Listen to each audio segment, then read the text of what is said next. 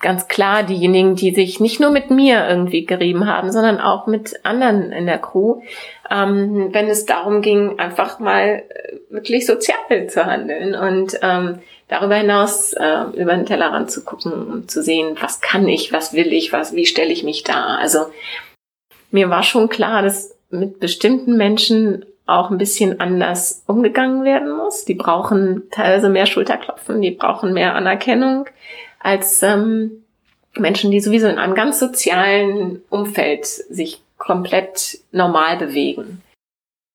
Die Folge 82 in viereinhalb Jahren um die Welt mit der Weltumseglerin Mareike Gur.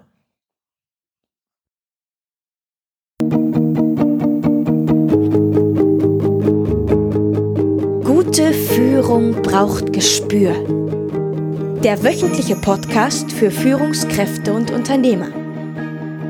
In dieser Sendung geht es um Anregungen, Gedanken und Impulse, mit denen Sie Ihre Führungsaufgaben leicht, schnell, effizient und harmonisch erledigen. Ihr Gastgeber ist wie immer Thomas Reining.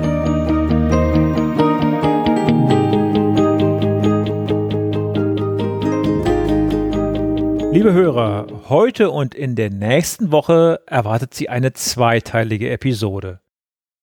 Mareike Gur ist Seglerin aus Leidenschaft, Journalistin und Beraterin und mein Gast in dieser Woche und in der nächsten Woche. Im Herbst 2016 kam die 48-jährige Hamburgerin von ihrer viereinhalb Jahre dauernden Weltumsegelung zurück. Das Besondere dabei, nicht nur Wind und Wetter waren zu beachten. Mareike hat auf ihrem Turn auch 140 verschiedene Mitsegler auf den einzelnen Etappen mitgenommen.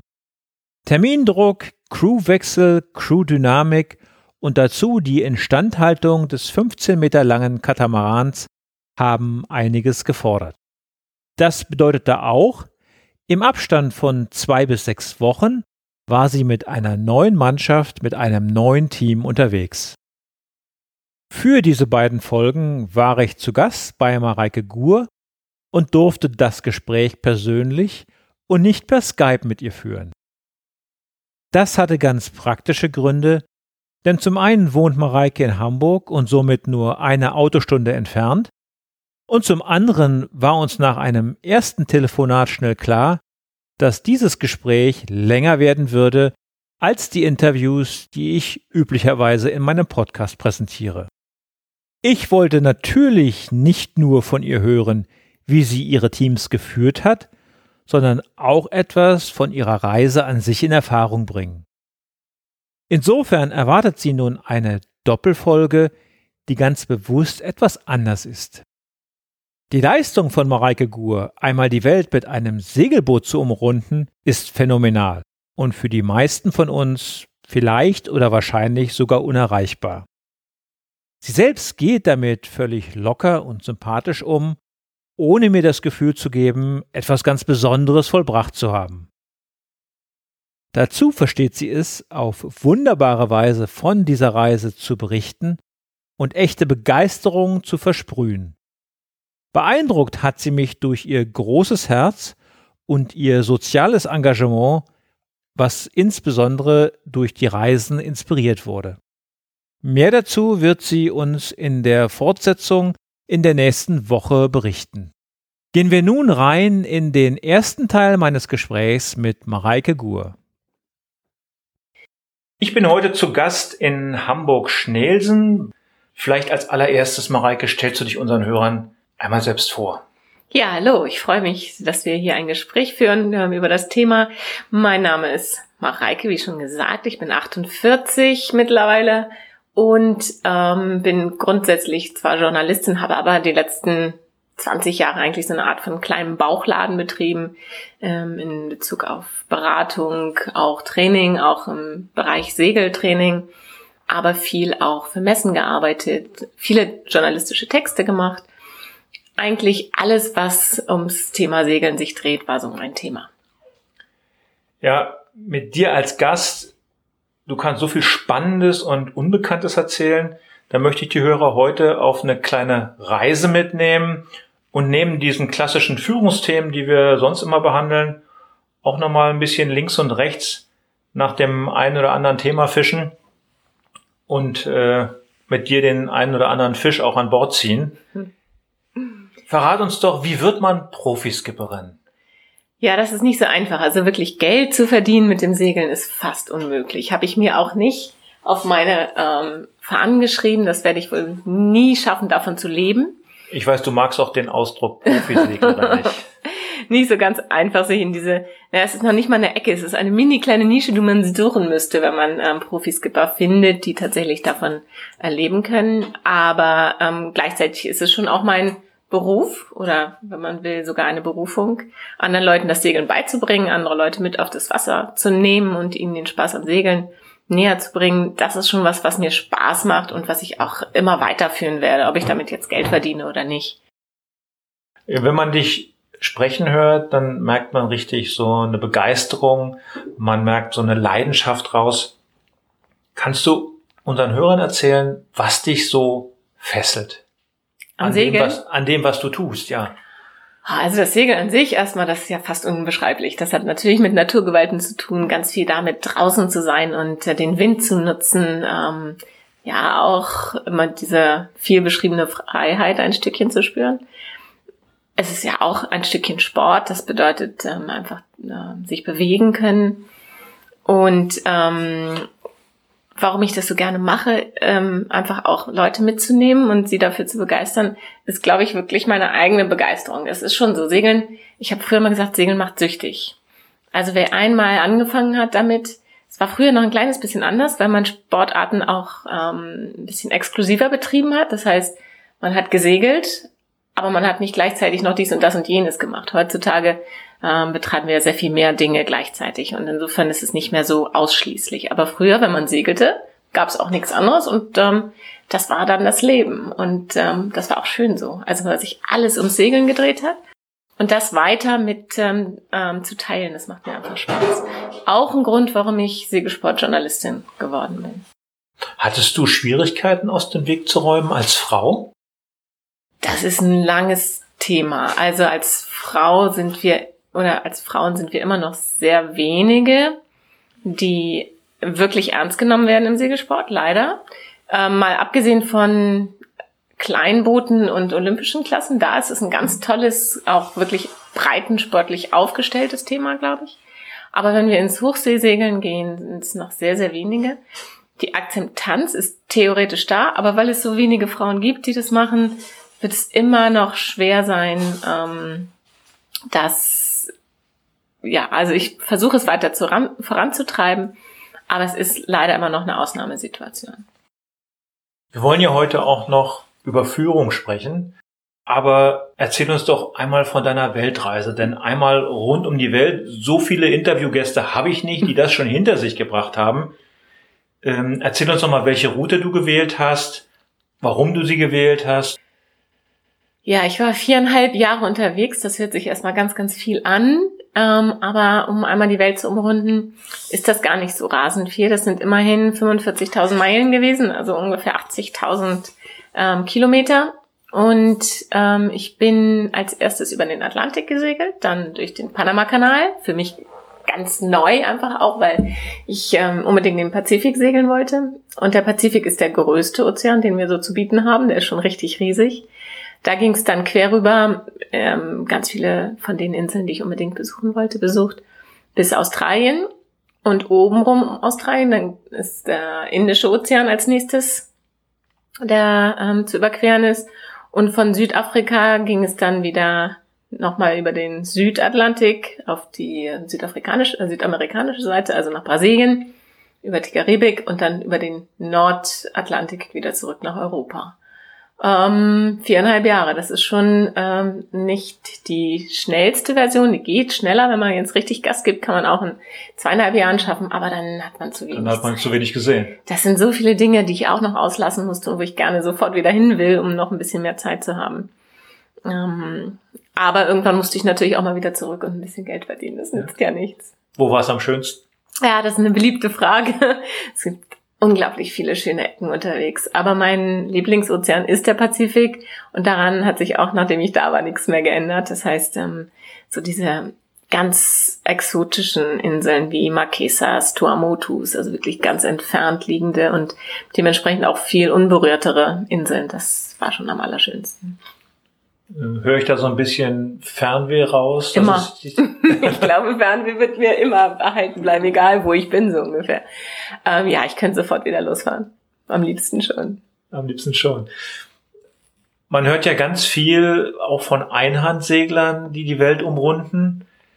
Oder man hört von Ehepaaren, die sich zusammen auf den Weg machen.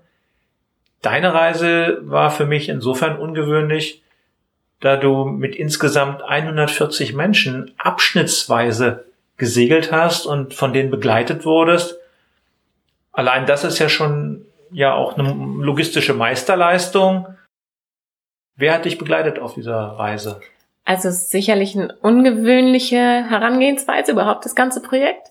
Ähm, ich habe kein eigenes Schiff gehabt, ich habe auch kein Geld gehabt, mir eins zu kaufen, also habe ich mir eins ausgeliehen. Das steht dahinter und um ähm, dafür im Endeffekt zu bezahlen, habe ich eben auch Leute mitgenommen, die mich ein Stückchen ähm, dieser, auf dieser Weltumsegelung begleiten konnten. Die haben dann dafür bezahlt. Und somit war der Ausgleich geschaffen, dass ich dieses Boot nutzen durfte für mein Projekt. Ähm, das war querbeet. Das waren Leute, die schon früher ganz viel mit mir gesegelt sind, immer wieder auf verschiedenen Reisen dabei waren.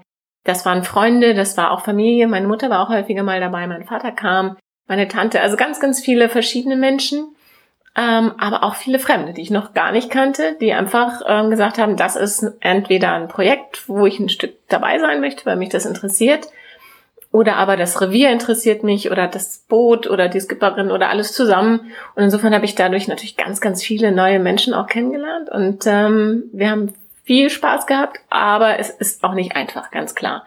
Und wenn du sagst, ähm, logistische Herausforderung, das ist, glaube ich, ähm, der größte schwerwiegende Punkt gewesen im Vergleich jetzt zum Beispiel zu Ehepaaren.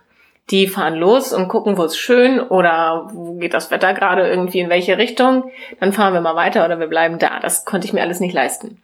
Also musste ich. Du musstest an die Zwischenstopps. Immer ganz genau da sein. Ich konnte ja keinen im Regen stehen lassen oder den Flug nach Hause verpassen lassen. Das heißt, ähm, es war ein ganz klares Timing und ich musste auch ein Jahr im Voraus diesen Plan festlegen. Ich musste mich fixieren. Ein Jahr im Voraus musste ich schon wissen, wo ich am, auf dem nächsten Kontinent, äh, Kontinent irgendwo sein werde. Und zwar im Abstand von zwei, drei Wochen. Also das. Du hast da einen Puffer eingebaut. Um muss, musste ich natürlich, damit ich das irgendwie schaffe. Aber gleichzeitig ist das ganze Programm ja auch eng gestrickt. Also ich kann mir jetzt nicht überall irgendwie äh, endlos Zeit lassen.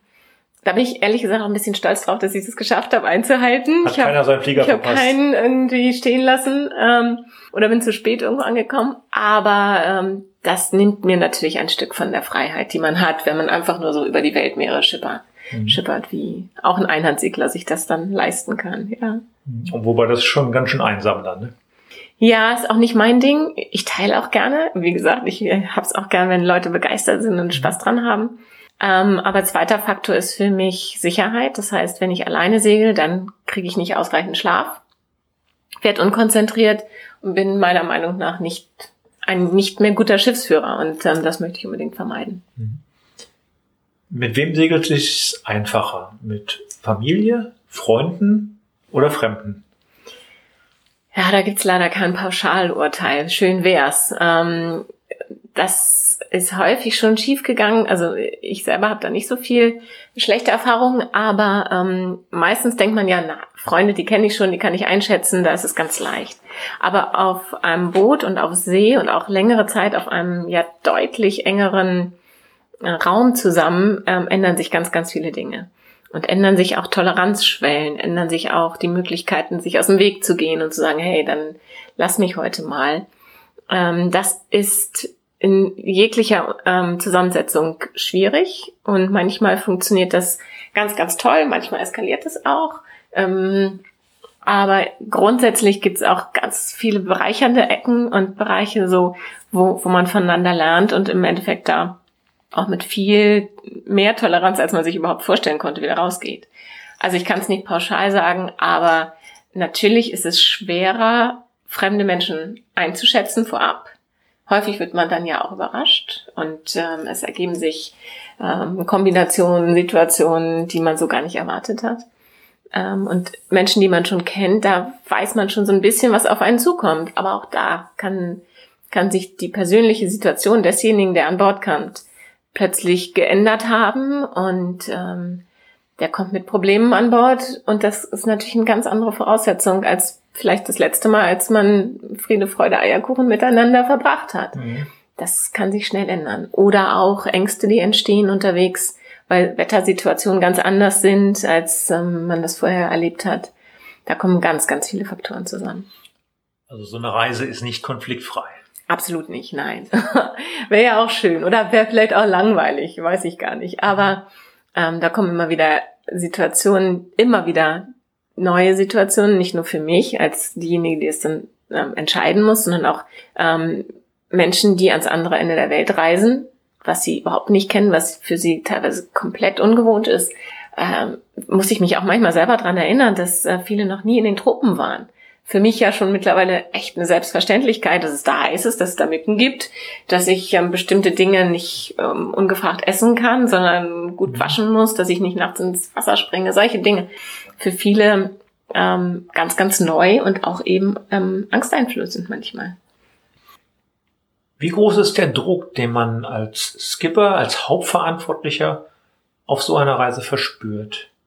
Man kann ja in schlechtes Wetter geraten, man kann Piraten begegnen, man kann in Untiefen geraten. Da kann so eine falsche Entscheidung im Gegensatz zu einem Unternehmen nicht nur einen dicken Geldbetrag kosten, sondern es kann unter Umständen sogar ums nackte Leben gehen.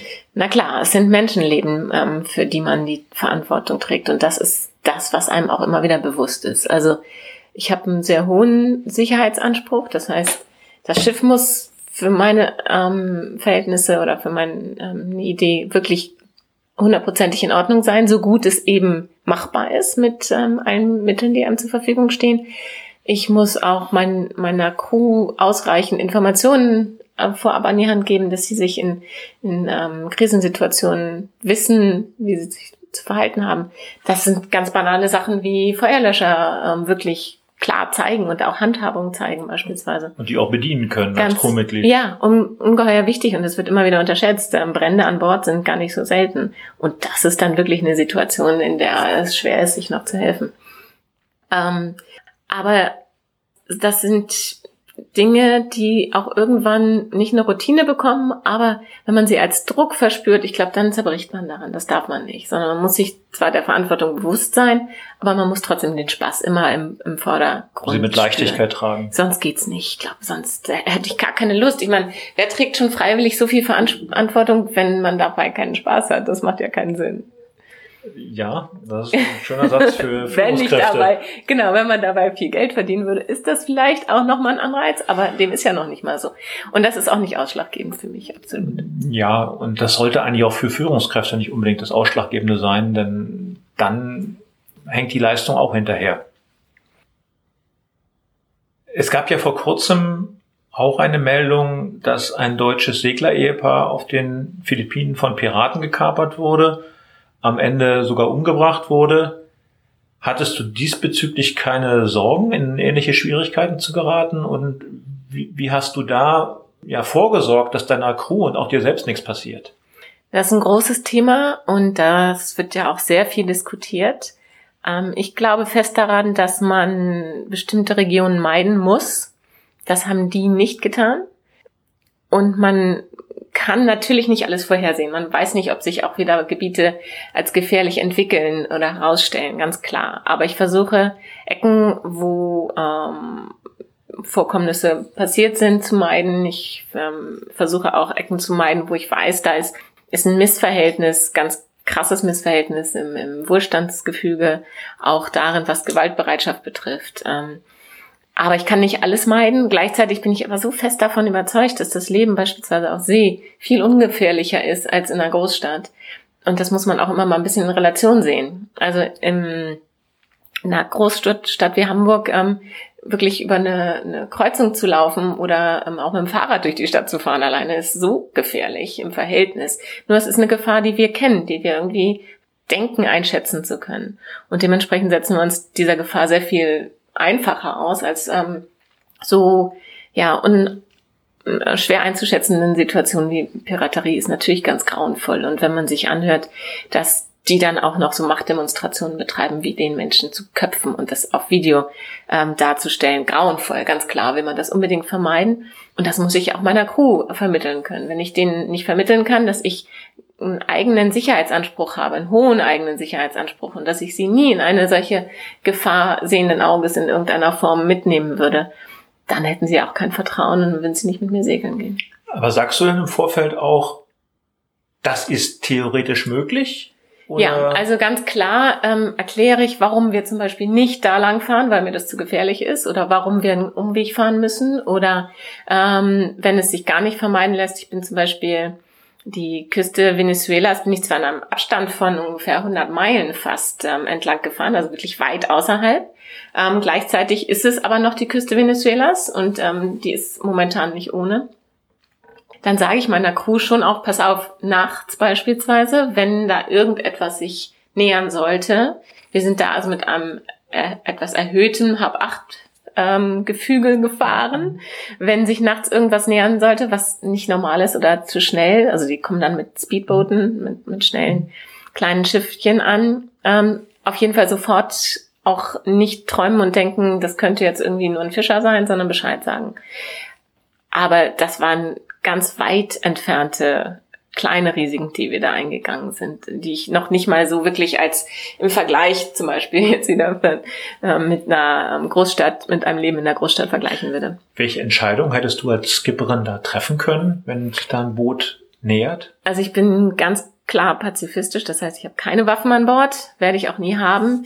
Ähm, und dementsprechend ist es schon so, dass man natürlich nicht viel tun kann, aber man kann ähm, zumindest über Funk oder über, über Satellitentelefon als erstes Mal um Hilfe rufen. Das ist mhm. schon die erste Maßnahme. Das heißt, man kann nach außen eine Warnung abgeben. Mhm. Ähm, dann kann man natürlich auch ähm, versuchen, sich zu verschanzen oder unter Deck zu verstecken, so dass nicht ein soforter Zugriff möglich ist, wenn jetzt jemand in böser Absicht kommen würde. Ähm, man kann auch äh, irgendwelche Wertgegenstände einfach freiwillig mal zusammensammeln und rausgeben. Das würde mir schon immer mal erstmal ähm, eine Sicherheit geben, dass die wissen, wir sind bereit, euch alles zu geben, was ihr wollt, solange ihr uns leben lasst. Aber ähm, solche Situationen will ich auf keinen Fall erleben und dementsprechend bin ich auch beispielsweise nicht in den Amazonas reingefahren. Das ist auch ein Gebiet, wo ähm, schon Segler umgekommen sind und wo schlichtweg auch das, was wir mitbringen, nämlich einen riesigen Wertgegenstand, schon so eine Provokation darstellt. Das ist für die Bevölkerung, ähm, die sehr, sehr arm ist, unter Umständen schon zu einer Bereitschaft animiert, die wir uns gar nicht so sonst vorstellen könnten. Ich höre, du nimmst deine Verantwortungsrolle als Bootsführerin sehr ernst. Als Skipper hat man ja die Verantwortung und an Bord auch das letzte Wort oder die letzte Entscheidungsgewalt. Du hast selbst zu mir in, einer, äh, in unserem ersten Gespräch gesagt, dass du den Satz Captain's Word is Law nicht so wörtlich nimmst. Wie führst du dein Boot? Also äh, Segelsport ist ja ein sehr traditioneller Sport und ähm, deswegen möchte ich auch ein kleines bisschen mehr noch, als in der letzten Zeit sowieso schon passiert ist, aber von diesem so extrem streng geführten Regime an Bord ähm, los. Es gab auch eine Zeit lang noch äh, Segelschulen, die fast militärisch ausgebildet haben, also nach ganz strikten Ordnungen. Und ähm, es gibt auch klare Regeln, die man befolgen muss. Das ist so eine Art von Etikette und solche Geschichten. Ich finde, da können wir uns langsam auch ein kleines bisschen von lösen. Und ich bin grundsätzlich auch immer ganz stark dafür, dass andere Meinungen auch irgendwo ähm, zumindest gehört werden. Trotzdem bleibt mir nichts anderes übrig, als zum Schluss diejenige zu sein, die die Entscheidung fällt. Aber ich kann mir ja vorher anhören, was andere dazu meinen. Ähm, und wenn ich die Zeit habe für diese Entscheidung, also die nicht sofort getroffen werden muss, dann kann ich das auch mit bedenken. Das finde ich immer irgendwie wichtig. Ähm, denn wenn man immer nur sagt, das ist so und weil ich das jetzt so sage, dann wird natürlich auch nie verstanden werden, warum eine Entscheidung ähm, gefällt wird. Und ähm, ich finde es wichtig, dass alle an Bord auch dabei ja lernen, warum wird so eine Entscheidung gefällt Und ähm, wie, warum fällt sie jetzt so aus und nicht anders? Und ähm, wie würde derjenige, der dann vielleicht selber irgendwann mal als Skipper segelt, die Entscheidung für sich dann fällen müssen? Nur fehlt ja für so eine Erklärung manchmal die Zeit. Holst du das dann nach oder Genau, also wenn ich ähm, schnell entscheiden muss, dann habe ich keine Zeit, irgendjemanden noch ähm, um Meinung zu fragen. Dann wird das nicht angezweifelt, aber es wird gegebenenfalls hinterfragt anschließend. Und dann muss ich natürlich auch sagen, warum ich jetzt so entschieden habe. Und da gehört natürlich auch zu, dass man mal falsche Entscheidungen trifft, ganz klar. Und dann nachher auch ähm, erklären muss, dass man vielleicht anders hätte reagieren sollen. Ähm, aber solange keine schlimmen äh, Aus Wüchse mhm. dabei passieren, ist es ja alles immer noch im Rahmen. Trotzdem hat das ganz viel mit Erfahrung zu tun. Also ich treffe ja Entscheidungen, weil ich schon viele Situationen erlebt habe, weil ich auch schon ähm, von vielen Menschen gelernt habe, weil ich natürlich auch schon Fehler gemacht habe oder andere Leute Fehler gesehen habe und ähm, daraus resultiert dann ja immer die eigene Entscheidung zum Schluss. Wie bekommst du die Balance und die Klarheit deiner Mannschaft klarzumachen, so Freunde, jetzt wird nicht mehr diskutiert, Jetzt wechseln wir augenblicklich von kooperativ auf direktiven Führungsstil. Sieht man dir das an oder äh, gibst du da ein Signal oder wie läuft das? Kann ich gar nicht sagen, ob ich das wirklich ansage, aber auf jeden Fall ist es sofort klar. Es ist eigentlich auch jedem an Bord in dem Moment klar, dass jetzt gerade mal was Wichtiges ähm, gemacht oder entschieden werden muss, auch schnell gemacht werden muss. Ich teile dann in der Regel auch sehr schnell ein, wer was wo zu tun hat und sagt dann manchmal auch, jetzt muss das mal ein bisschen schneller passieren, wenn dem einen oder anderen das doch nicht so ganz klar mhm. sein sollte. Es sind ja auch da fließende Übergänge. Ähm, ein Manöver beispielsweise ist zwar keine Krise, absolut nicht, ist nicht eine Situation, die wir nicht ähm, unter Kontrolle haben, aber sie muss trotzdem klar eingeteilt werden. Und akkurat es, ausgeführt werden. Genau. Und das muss nicht jedes Mal gleich ablaufen, sondern mal macht der eine diese Position oder diese Arbeit und mal macht der andere, damit man auch ähm, alle Positionen mal irgendwie lernen kann und die Zusammenhänge begreift. Aber das muss ich natürlich vorher einteilen. Ich muss ganz klar sagen, pass auf, du machst dann das und du machst vorher das und das machst du danach. Komplizierte Abläufe teilweise beim Segeln, die müssen ja auch ähm, ja fast schon trainiert werden. Und ähm, das wird dann auch nicht in Frage gestellt. Warum, wieso, weshalb, warum sollte ich nicht vielleicht lieber das machen? Dazu ist auch jeder in der Regel noch lernbereit genug. Natürlich gibt's Ausnahmen. Klar. Wenn es keine ähm, schwierigen oder äh, schnell zu bewältigenden Situationen sind, dann gibt es auch mal den einen oder anderen an Bord, der sagt, Mensch, ich würde das aber vielleicht so machen. Ja, und dann kann man sich das mal angucken und anhören.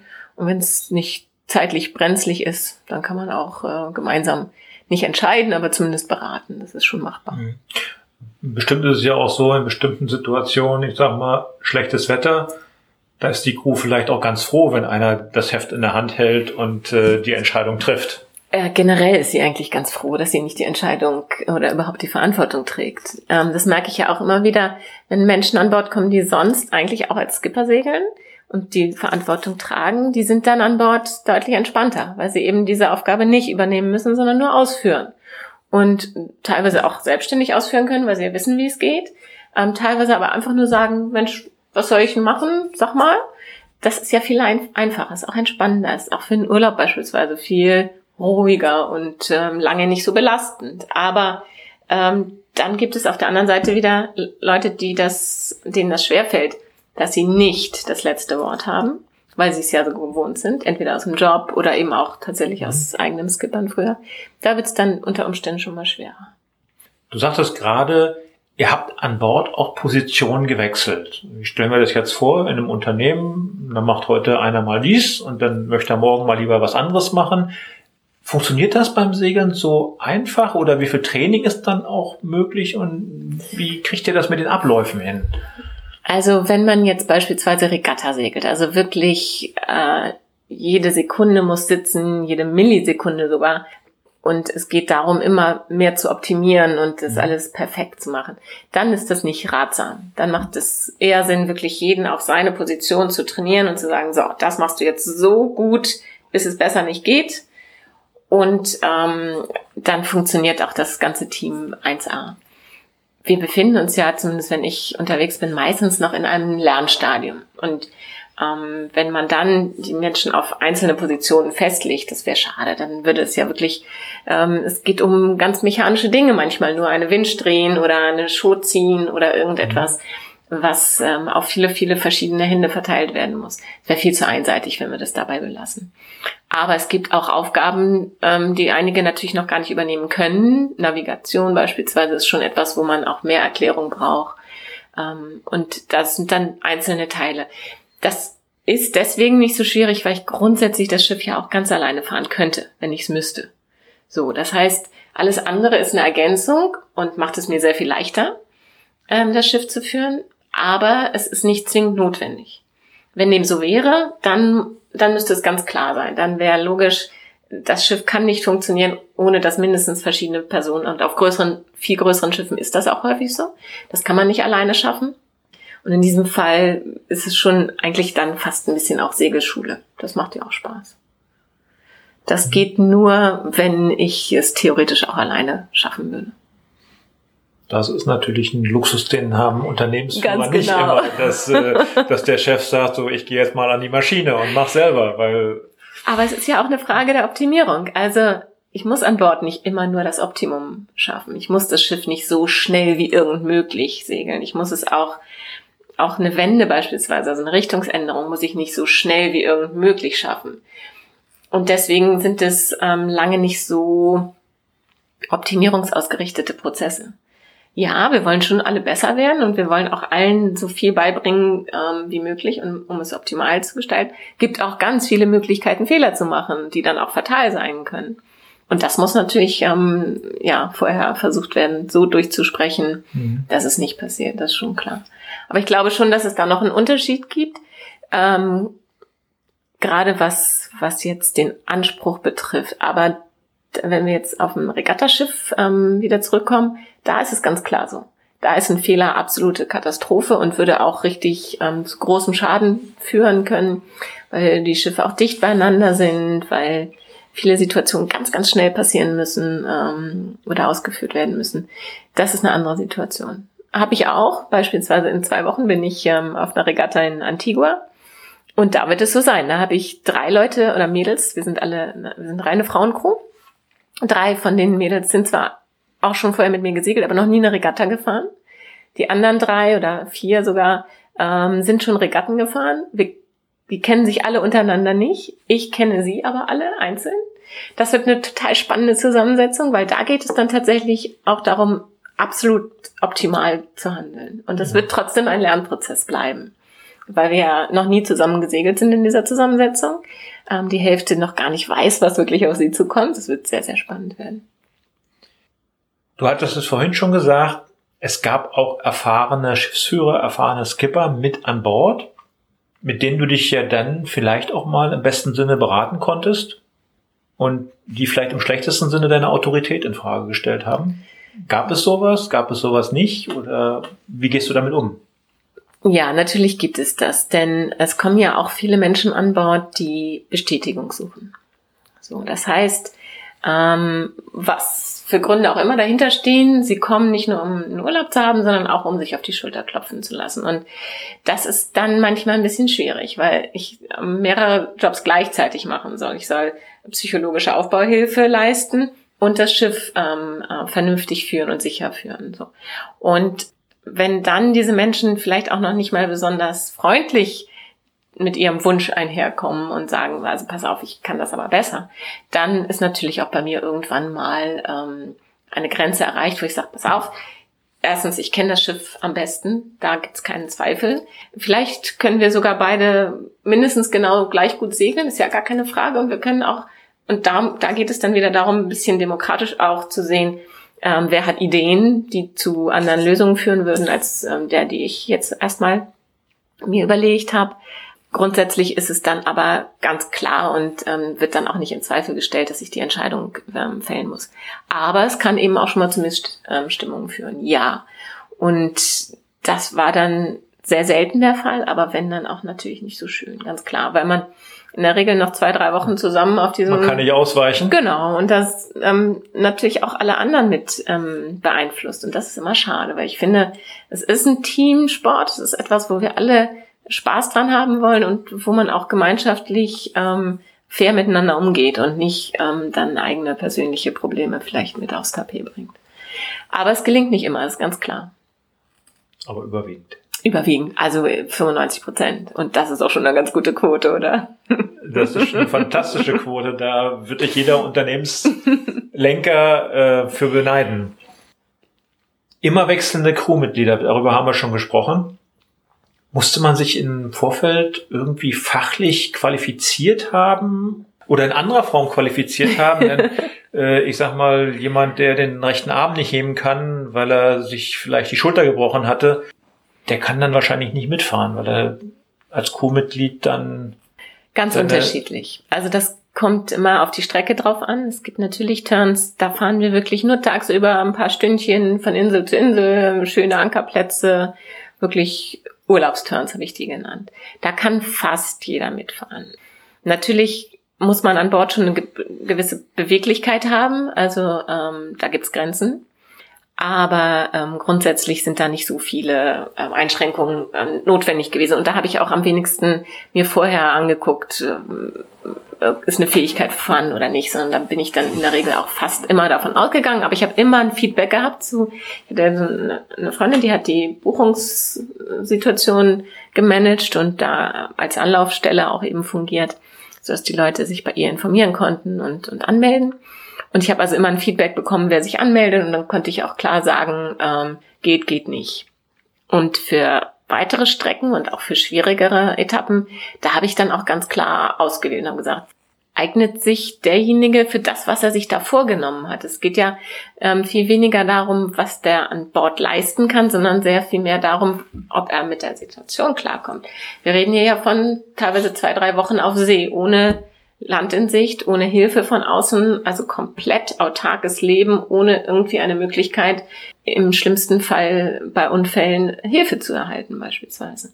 Kommt damit jemand überhaupt klar? Ähm, das ist nicht für jeden. Mentale Stärke? Ja, ganz klar. Es ist ganz wichtig, dass man sich darauf vorbereitet und weiß, worauf man sich einlässt und nicht sagt, ach Mensch, wollte ich schon immer mal machen, gehört auf meine Bucketlist und einmal ähm, Atlantik überqueren, das muss man mal gemacht haben und draußen dann feststellen, dass man Panik bekommt, weil das nächste Land eben einfach ähm, tausende von Kilometern entfernt ist und keine Hilfe, wenn was wäre. Das heißt, da habe ich die ähm, Bewerber, nenne ich sie dann jetzt, jetzt wirklich ähm, auch mindestens versucht vorher schon mal zu treffen, was nicht immer machbar war, sondern eher auch ähm, telefonisch dann abzuklopfen, sind wir auf der gleichen Ideenlage? Ist das, was du dir vorstellst von diesem Turn, das, was ich wahrscheinlich glaube, es werden wird. Was du erwartest. Ähm, und da geht es dann weniger tatsächlich um die Fähigkeiten der Leute, sondern ähm, um die mentale Stärke. Also darum auch, aber natürlich um ähm, Teamfähigkeit und darum will ich, also auch es ist ein, ähm, ja, ein Gefühl dann schon, was ähm, auch dabei ein bisschen mitspielt, wenn ich mit den Leuten rede, will ich mit diesen Menschen die nächsten vier Wochen zusammen auf engem Raum verbringen? Habe ich da ein gutes Gefühl? Kann das was werden? Oder habe ich schon Bedenken, was ganz, ganz, ganz selten vorkam, dass ich vorab irgendwie dachte, ah, nee, das wird, glaube ich, schwierig. Aber ich habe schon auch ein bisschen gelernt, natürlich aus den Situationen, wo es mal nicht so gut geklappt hat und habe festgestellt, dass Menschen, die im normalen Leben hohe Führungspositionen beispielsweise eingenommen haben oder auch, auch äh, ganze Firmen besessen haben oder auch wirklich viel, ich nenne es jetzt mal Macht hatten, dass die einfach sehr viel schwerer ähm, damit klarkamen, sich mal unterzuordnen und irgendwie einfach nur die Entscheidung an jemand anders abgeben ähm, zu müssen. Das war dann. So die Alpha-Tiere. Ja, ganz klar diejenigen, die sich nicht nur mit mir irgendwie gerieben haben, sondern auch mit anderen in der Crew, ähm, wenn es darum ging, einfach mal äh, wirklich sozial zu handeln und ähm, darüber hinaus äh, über den Tellerrand zu gucken, um zu sehen, was kann ich, was will ich, was, wie stelle ich mich da. Also es ist häufig dann ein Ego-Problem gewesen. Hattest du deine Buchungsliste von 140 Crewmitgliedern gleich am Tag eins fertig oder? Nein. Nein, nein, das äh, entwickelt sich Stückchen. Ich meine, wir reden hier von viereinhalb Jahren. Das ja. bedeutet ähm, in der Regel so Buchungszeiten schon ein halbes Jahr vorher, mhm. ähm, aber selten länger als das. Und selten auch weniger als sechs Wochen vorher, weil irgendwann dann ja auch Flüge organisiert werden mussten, solche Dinge. Sind dann die Erfahrungen, die du mit bestimmten Persönlichkeiten gemacht hast, dann in die Entscheidung für die Zukunft eingeflossen, dass du gesagt hast, nee, also ich möchte jetzt nicht wieder Vorstand vom DAX-Unternehmen dabei Naja, also wir reden nicht davon, dass ich zehn Leute abgewiesen habe und gesagt habe, mit dir fahre ich nicht. Nein, ähm, ich habe ähm, eher schon mal dem einen oder anderen, und es waren nicht sehr viele, aber dann gesagt, guck doch mal, ob du dir vielleicht eine andere Strecke aussuchst oder versuch's erstmal mit einem kürzeren Turn, so dass man sich da ein bisschen rantasten kann. Nicht persönlich, sondern der Mensch selber, dass der sich nicht überschätzt oder übernimmt mit ähm, beispielsweise langen Ozeanüberquerungen, obwohl er noch nicht eine Nacht auf See verbracht hat. Also das ist dann einfach für mich ein Missverhältnis, was derjenige gar nicht so sieht, weil er das so gerne machen möchte. Mhm.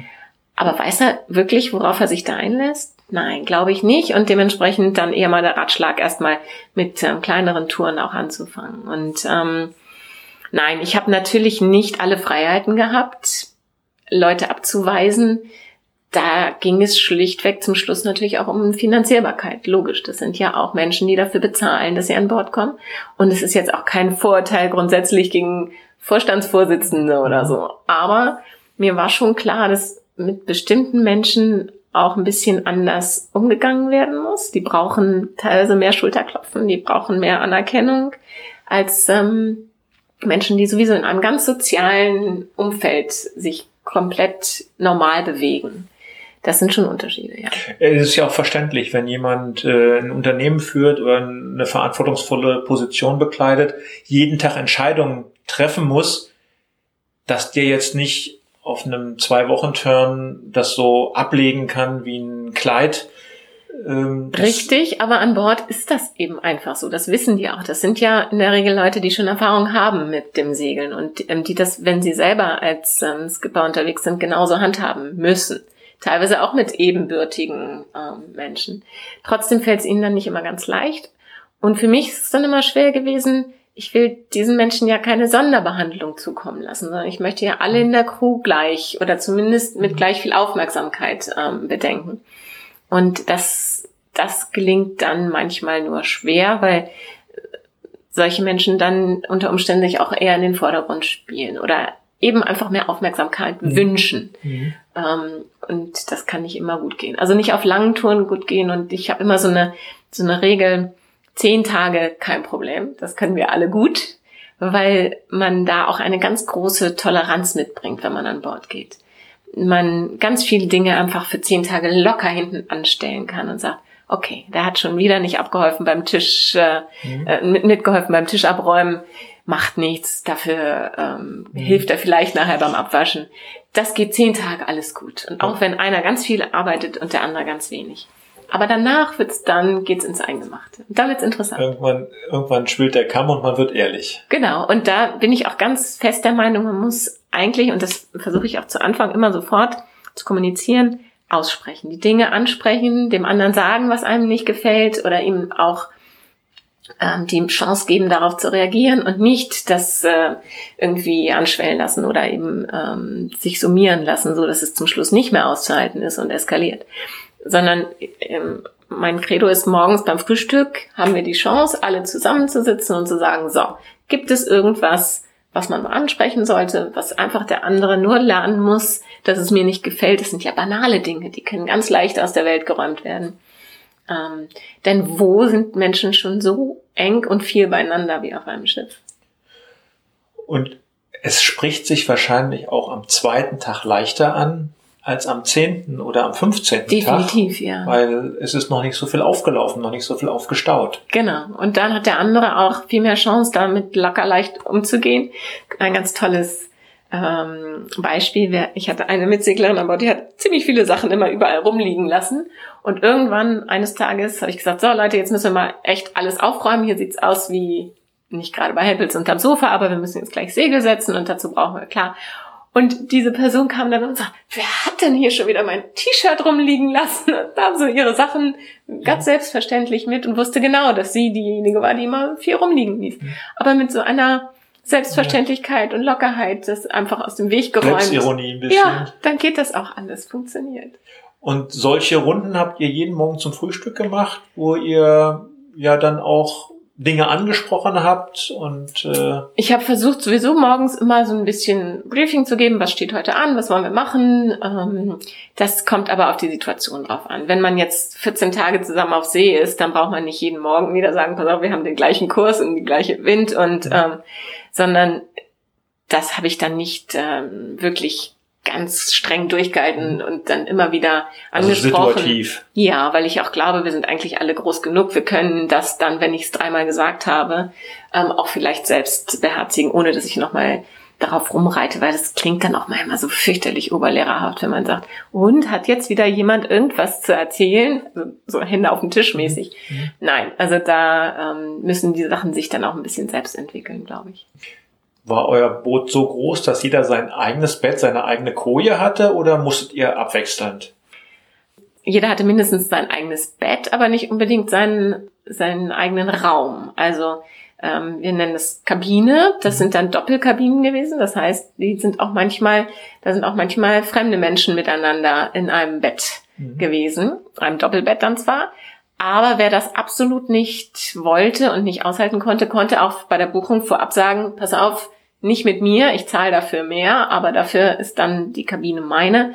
Und äh, dann hatte man sein eigenes Badezimmer und sein eigenes Bett, also wirklich richtig ähm, viel Platz im Verhältnis. Also war denn schon ein bisschen Luxus auch mit ja, dabei. Ja, absolut. Das ist schon ein sehr großzügiges Boot und auch dafür gebaut, ähm, fremde Menschen miteinander sozusagen segeln zu lassen, die jetzt nicht mehr auf totalem Campingniveau ähm, leben wollen und die auch nicht so die ganz große Nähe zu anderen fremden Menschen suchen. Das äh, hilft dann schon. Und außerdem dadurch, dass es ein Katamaran ist, hat man eben auch die Möglichkeit, sich mal ein bisschen auch tagsüber zu verteilen und sich nicht immer wirklich direkt gegenüber zu sitzen, ähm, sondern mal ein bisschen Ruhe zu haben auch.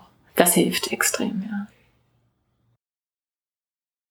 Das war der erste Teil meines Gesprächs mit der Weltumseglerin Mareike Gur. Die Links zu Mareike finden Sie wie immer in den Shownotes unter www.gute-führung-braucht-gespür.de Folge 82. Dort können Sie sich auch ein PDF mit der Reiseroute der Weltumsegelung holen. In der nächsten Woche folgt die Fortsetzung mit dem zweiten Teil und noch vielen weiteren spannenden Details. Für heute bedanke ich mich fürs Zuhören, wünsche Ihnen eine gute Woche und freue mich, wenn Sie in der nächsten Woche wieder mit dabei sind. Bis dahin, Ihr Thomas Reining. Und zum Abschluss natürlich auch noch das Zitat der Woche. Heute kommt es von Wilhelm von Oranien-Nassau. Es gibt keinen günstigen Wind für den, der nicht weiß, in welche Richtung er segeln will.